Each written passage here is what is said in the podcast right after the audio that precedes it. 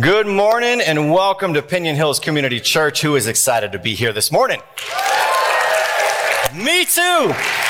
Thank you for joining us. If you happen to be watching on the live stream right now, you're in good company. Last week we had over 2,000 people that watched our online services. So if you happen to be one of those people that are watching online, yeah, you can give them a round of applause. They're applauding you.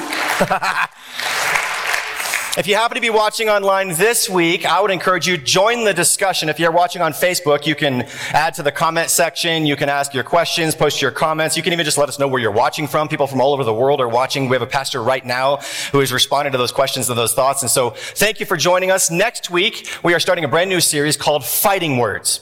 Now, this particular series is all about some of the most controversial things that Jesus ever said that people were willing to throw down over. In fact, it was some of those fighting words that ultimately led to his crucifixion. So next week, as we start this series, it's a five week series, leads all the way up to Good Friday and to Easter. But if you happen to know somebody who doesn't know Jesus, Perhaps a friend, family worker, coworker, somebody that doesn't know Jesus, they don't come to church very often. This would be a great time to invite them to, to have them come to a new series that starts next Sunday. Now, by the way, next Sunday is daylight savings time, which means spring forward, which means that this service is going to be vacant next week.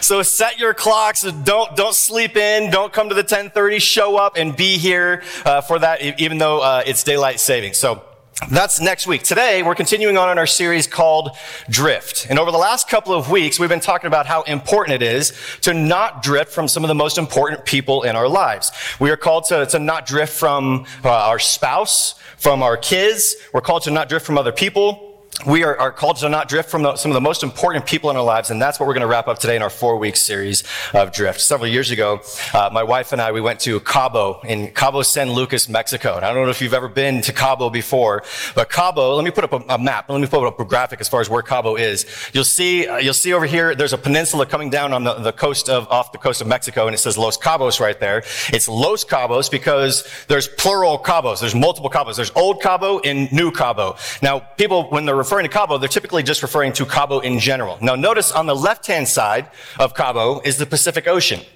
On the right-hand side, that body of water that goes up, uh, up the, the coast, that's the Gulf of California.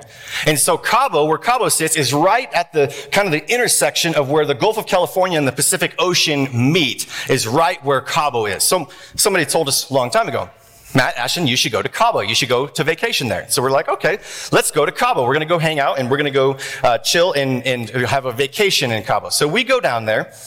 And the place you have to go when you go to Cabo is a place called Lover's Beach. There's this beautiful arch. In fact, I have a picture of Lover's Beach. Here's Lover's Beach. There's an arch on the front side. That's Lover's Beach. Now, Everybody, when we got to Cabo, they're like, you have to go to Lover's Beach. You've got to go there. It's so romantic. It's so beautiful. And we're like, okay, this is before we had kids. We're newlyweds and we're like, let's go to Lover's Beach.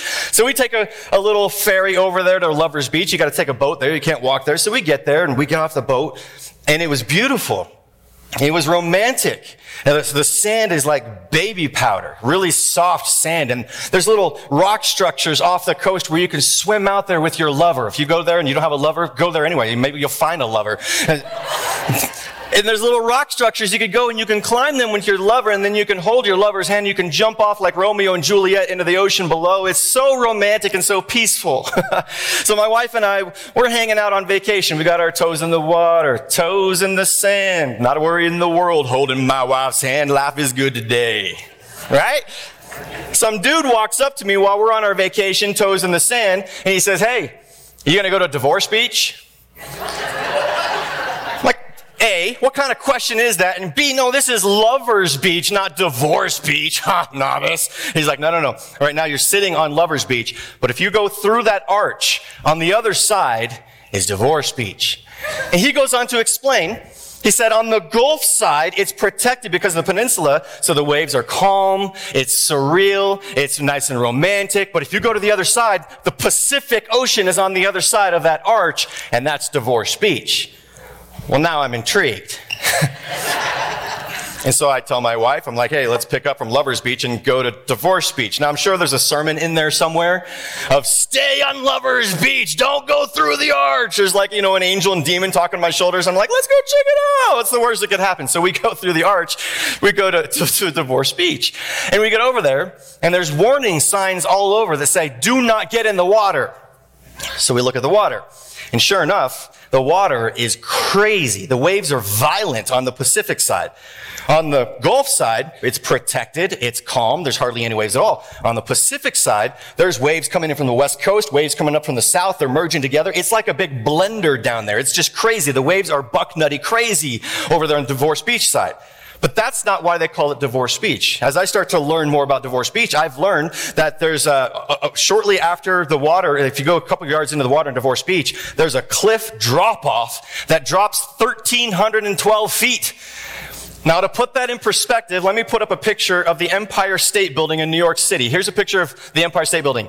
This building was built in 1930. When it was built, it was the tallest building in the world, 102 stories tall. It's 1,250 feet tall, which means the drop off at Divorce Beach is 62 feet taller of a drop off than the Empire State Building in New York City. But even that is not why they call it Divorce Beach. The reason they call it Divorce Beach is because sometimes lovers will meander through the arch, come from Lovers Beach over to Divorce Beach, and a rogue wave They'll be too close to the water and a wave will come that they don't anticipate and knock them down. And then there's a violent riptide. It's one of the worst, strongest riptides in the entire world. The riptide sucks people out, drags them out, and then the water pushes them down, down the, the side of the cliff, 1300 feet to the base of the ocean. And all of a sudden they just got divorced. Apparently that's why it's called Divorce Beach. So my wife and I, we've meandered over there. to Divorce Beach.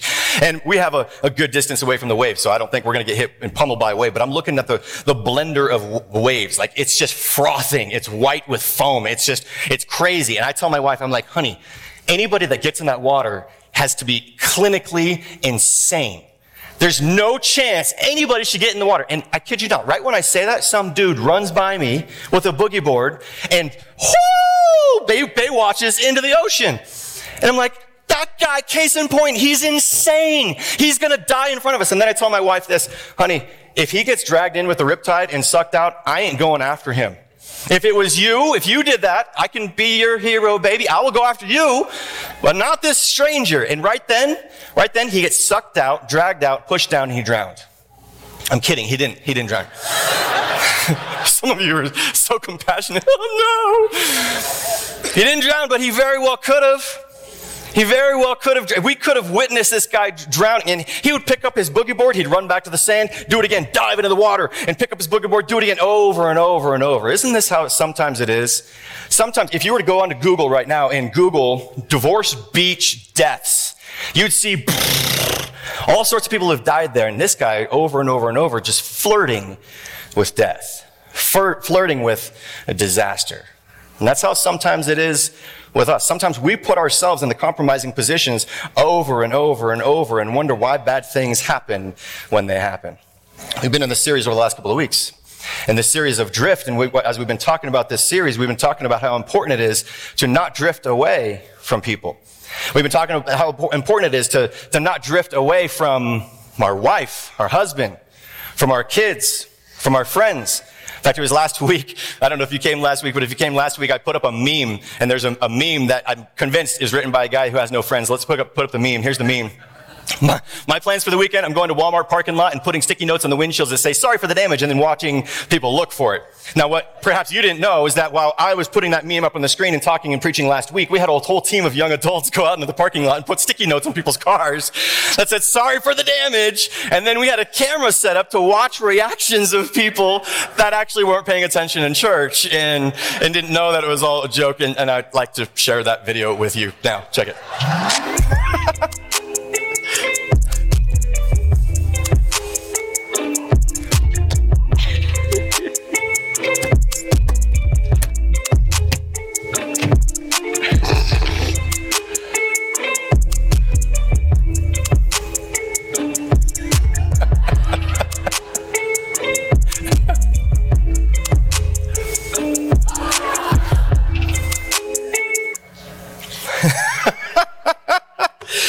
of you know those people in those videos. You're like, ah, that guy. It's so funny. Bottom line, we are not supposed to drift away from people. God wants us not to be divided, but to be united, which is why we keep coming back to this theme verse of Hebrews 6:19. We've been talking about this verse for the last four weeks. Here's the verse. We have this hope as an anchor for the soul, firm and secure. We have a hope that provides an anchor for us. Now, what's the anchor? It's God's word. God's word provides us an anchor so that we don't drift from our spouse. We don't drift from our kids. We don't drift from our friends. But even though those are important messages that we've had so far in this series, there's one more relationship that is of utmost importance that you don't drift from. In fact, today's message, I think that it might be the most important, most crucial message in the entire series because there's one particular relationship that you, you simply cannot drift from, which is the relationship between you and God. That's the one you cannot afford to drift from. In fact, if you're taking notes, you can write this down in your program. You can't afford to drift from the Lord. You can't afford to drift from the Lord. And there's many reasons why. Let me give you a couple of the reasons why. Look at what Jesus said, John 15, 5. He says, I am the vine and you are the branches. If you remain in me and I in you, you will bear much fruit. But apart from me, you can do what? Nothing. Apart from God, if you've drifted from God, you could do nothing. You can't afford to drift from the Lord. Here's another verse. Paul said this in Romans 8:31. He said, if God is for us, who can be against us? You can't afford to not have God have your back. If God is for you, who can be against you? Here's another reason to not drift from, from the Lord. Isaiah 40, 31 says this. Those who hope in the Lord will renew their strength. They will soar on wings like eagles. They will run and not grow weary. They will walk and not be faint. Those who are drifting from the Lord are simply doing something they can't afford. But here's, here's the reality. How many times do people go down to the car lot and they see a car that they really, really, really, really, really want and I can't afford it, but I'm going to buy it anyway. How many times do people see a house and, oh, I really want to be in that house or that apartment or the condo and I, I really, really, really like it. I can't afford it, but I'm going to, I'm going to get it anyway. You can't afford to drift from the Lord, but so many people do anyway. They drift away f- from God. And the, reality, the nature of drifting is that sometimes you don't even know you're drifting. You can't afford to drift from the Lord, but you might be drifting right now. You might be further from God than you should be right now. So what are some warning signs? What are some red flags that might indicate that you've been drifting from God and didn't even know it? There's four of them. First one is this. It's whining. It's whining. If you find yourself whining or complaining a lot, perhaps that's indicative of you've been drifting away from the Lord. Look at what it says in Philippians 4:19. God will meet all your needs according to the riches of his glory in Christ Jesus.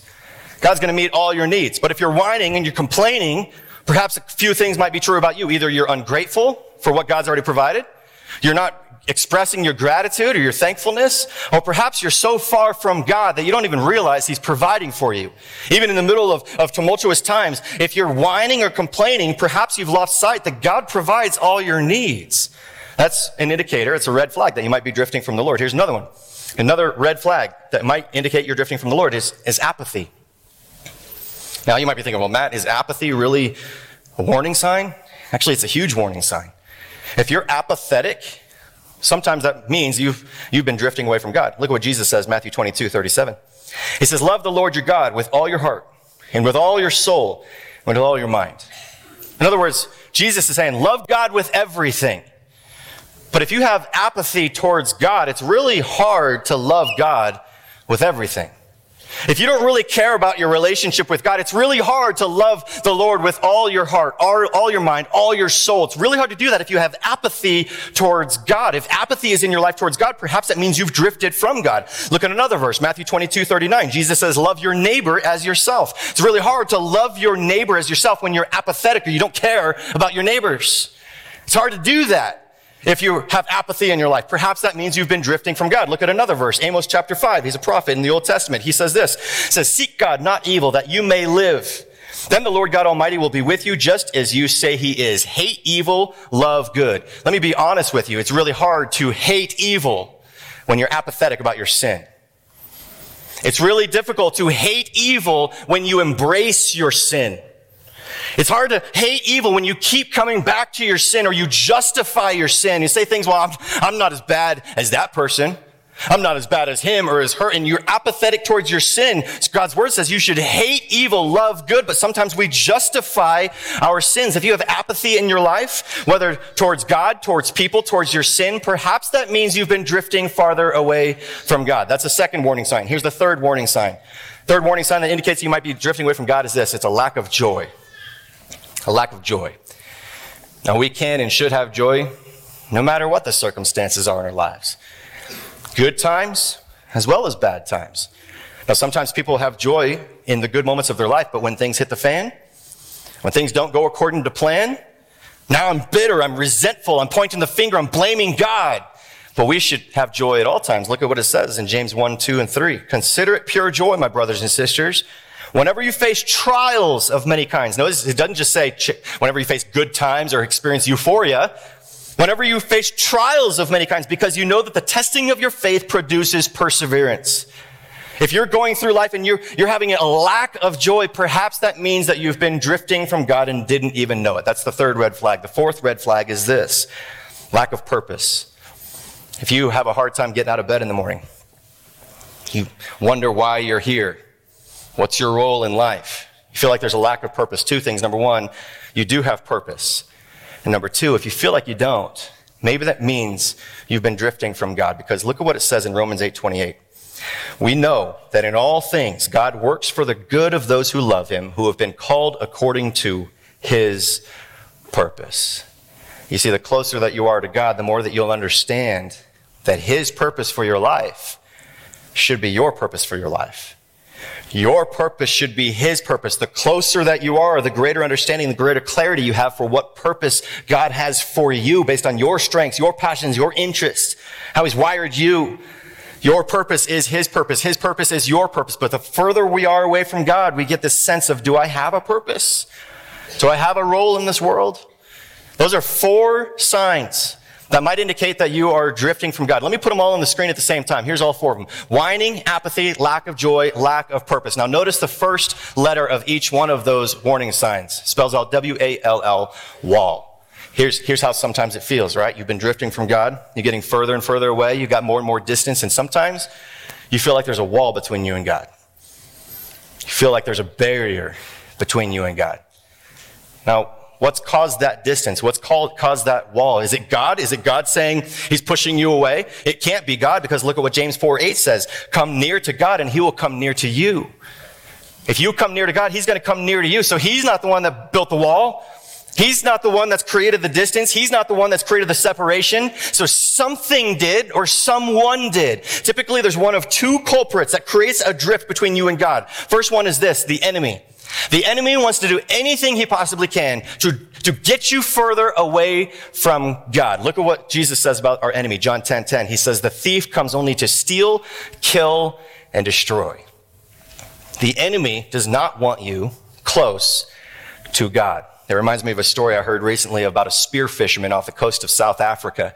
Now, most people in San Juan County, New Mexico, have no idea what spear fishing even is. It's definitely not fly fishing like in the San Juan. So, so let me explain to you spear fishing. Spear fishing is basically like, like snorkeling with a bayonet is what spear fishing is. So people get, you know, goggles, they get tanks and all that, and they go underneath the water, and they've got a spear gun. Now, this is different than your normal rod and reel, right? So the spear gun is connected to a spear, and when somebody shoots a fish underwater, that has, it has a line. Like not like a thin line like a fishing line, but more like a ski rope line, like a rope. So if you hit the fish, you can pull it back in. Well, that spear is connected to the rope. The rope's connected to the spear gun. The spear gun's connected to, this is like that, that song, the, the knee bone's connected to the, the spear's connected to the, the rope. The rope's connected to the gun. The gun's connected to the fisherman. And then the fisherman's connected to another rope that goes up to a buoy. And the reason you have a buoy is so a boat doesn't come over and run you over and you get chopped up with the rudder, right? So this whole, this whole package is what people take when they go spear fishing. So this dude in South Africa, he goes spearfishing, goes down to his local spot that he normally goes to, gets into the water, and right when he gets in the water, he sees a great white shark. now, I don't know if the thought crossed his mind, I could shoot that thing. But he, uh, he, he came to his senses. He gets uh, away from the shark, gets out on the shore, but he stays there. Now, if it's me, I would have booked it. I would have gone home. I'm like, not fishing today. I'm out of here. But he sticks around to wait for the shark to leave. So the shark's circling around, takes off. Spear fisherman gets into the water. He's got his buoy, his rope, his gun, his, his line, his spear. He sees a fish, a musselcracker fish, and he takes aim and shoots it. Nails it, gets the fish. Reels the fish in, ties the fish to his buoy. Now, if you shoot a fish, I mean, you're smart people, it starts to bleed.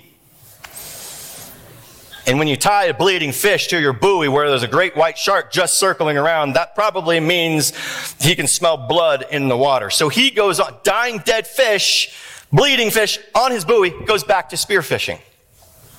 Well, that great white, sure enough, smells the blood in the water and comes back and thankfully doesn't take out the fisherman, but he grabs the dying dead fish on the end of the buoy.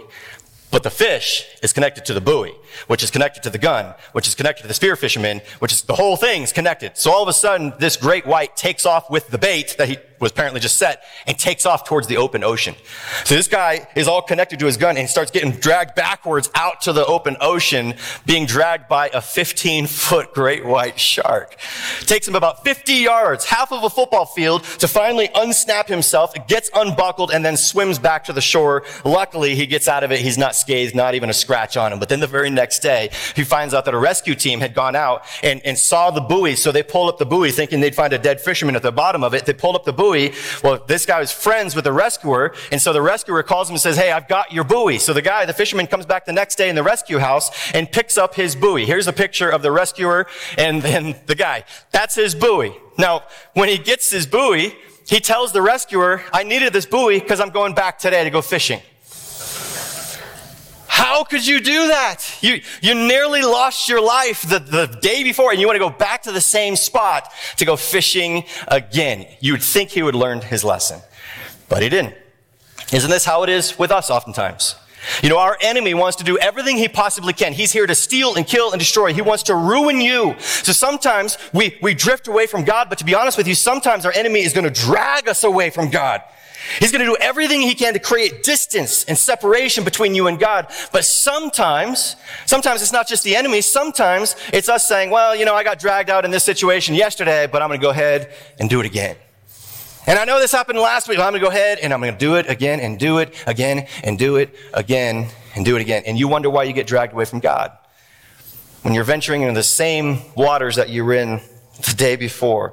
You see, sometimes the reason why we have a drift or a separation between us and God is sometimes the enemy's dragging us away, but the reality is that sometimes it's not the enemy's problem, it's you. Sometimes you're the culprit. Sometimes it's you, you are the reason why there's separation and a drift between you and God. Look at what it says in James 1 13 and 14. It says, When tempted, no one should say, God is tempting me, for God cannot be tempted by evil, nor does he tempt anyone. But each person is tempted when they are dragged away by their own evil desire and enticed. Sometimes, sometimes it's our fault. Like that dude at Divorce Beach, running down in the ocean, hoping he doesn't get pushed down off the edge. And you wonder why so many deaths are there because people are just flirting with disaster. A spear fisherman who shoots a fish and, and wonders why he got dragged away by a great white and then goes back and does the same thing over and over and over. Sometimes it's our fault. The reason we're so far from God, the reason we're, we've drifted from God is, is nobody to blame but us. Now, sometimes people choose to blame. Sometimes people will be like, well, if it wasn't for my spouse, I'd be tight with God.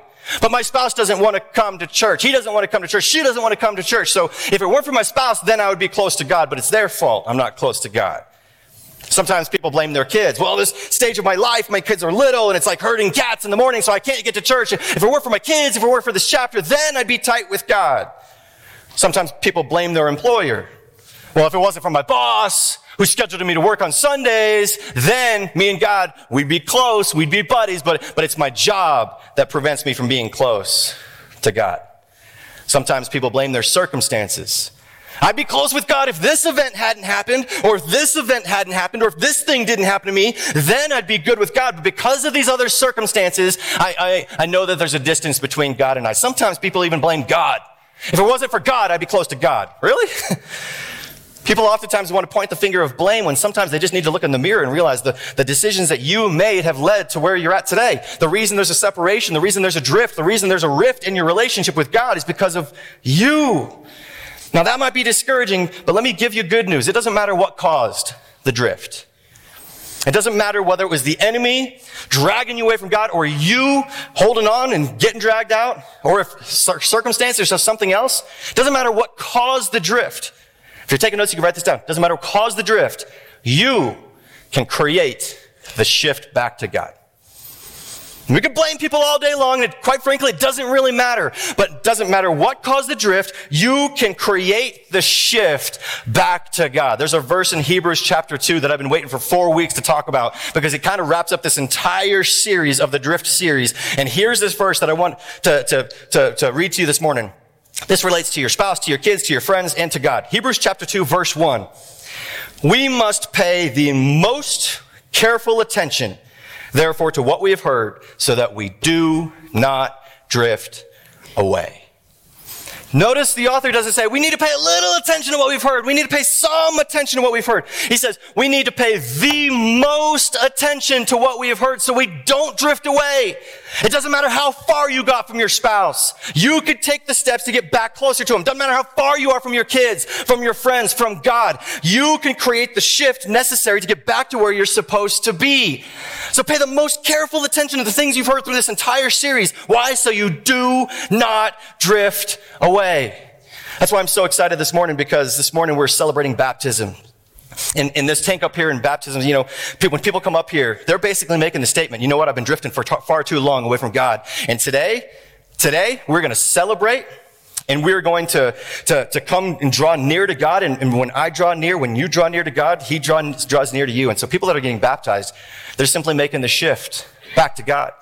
They're simply saying, I'm done drifting. I'm going to make the shift back to God and I'm going to get in this tank and they go underneath the water. And when they go underneath the water, it's as if they're dying to their old ways. They come back out of as a new creation. Does that mean they never sin again? No. Does it mean they're perfect? No. Does it mean they never make another mistake in their life? No, it doesn't mean any of those things. What it means is that they're drawing near to God and God's going to draw near to them as well. They're making a public declaration that they're done drifting away from God. And I'm so excited because when, when one person stops the drift and creates the shift, when one person repents, what scripture says is that all of heaven shuts down. The angels throw a celebration, which is why here at Piñon Hills Community Church in Farmington, New Mexico, if angels are throwing a celebration, then by golly, we are too. So after these, we have 29 people getting baptized today. After these baptisms, we're throwing a celebration out in the plaza. There's a big photo booth. If you've ever been baptized, you want to take a picture with all these people that are getting baptized, jump in there. It's like a family reunion, right? So jump in there, be a part of the picture. We also have Oreos to celebrate outside because what better party than Oreos, right? What better way to celebrate? So, so enjoy some Oreos. In fact, even as you're leaving today, some of the, the, people at the doors are going to be handing out keychains, and on the end of the keychain has a little icon of an anchor. And this is your memoir. This is your reminder to pay the most careful attention to the things you've heard from God's word. Why? So you do not drift away. Be anchored to God's word, and that will stop you from drifting.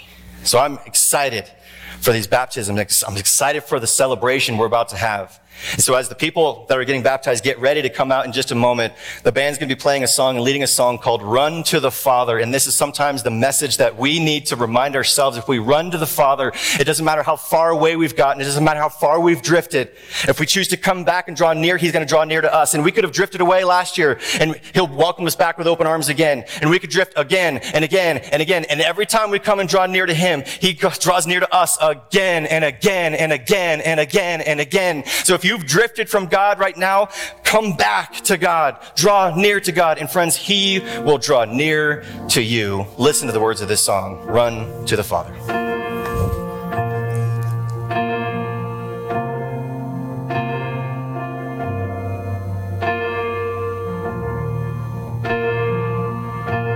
I've carried a burden for too long on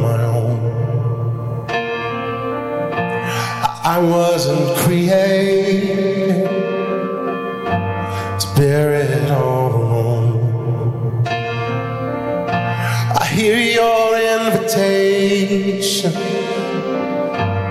to let it all go, but I see it now. I'm laying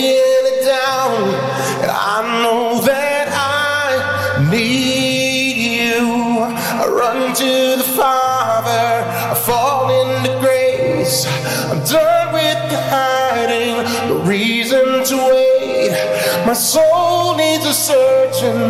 My heart needs a friend. So I run to the Father again and again and again and again.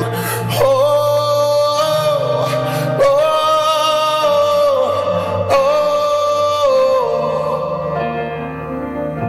oh. You saw my condition, had a plan from the start. Your son for redemption, the price for my heart. I don't have a context for that kind of love. I don't understand, I can't comprehend.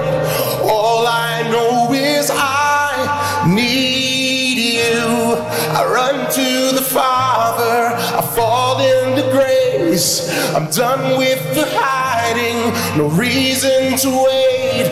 My heart needs a surgeon, my soul needs a friend. So I run to the Father again and again and again and again.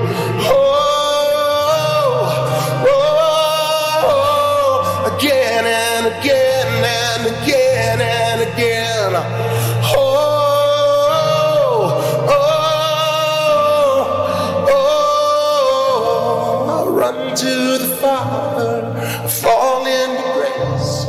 I'm done with the hiding, no reason to wait. My heart needs a surgeon, my soul needs a friend. So I run to the Father again and again and again and again. Again and again, yes. Again and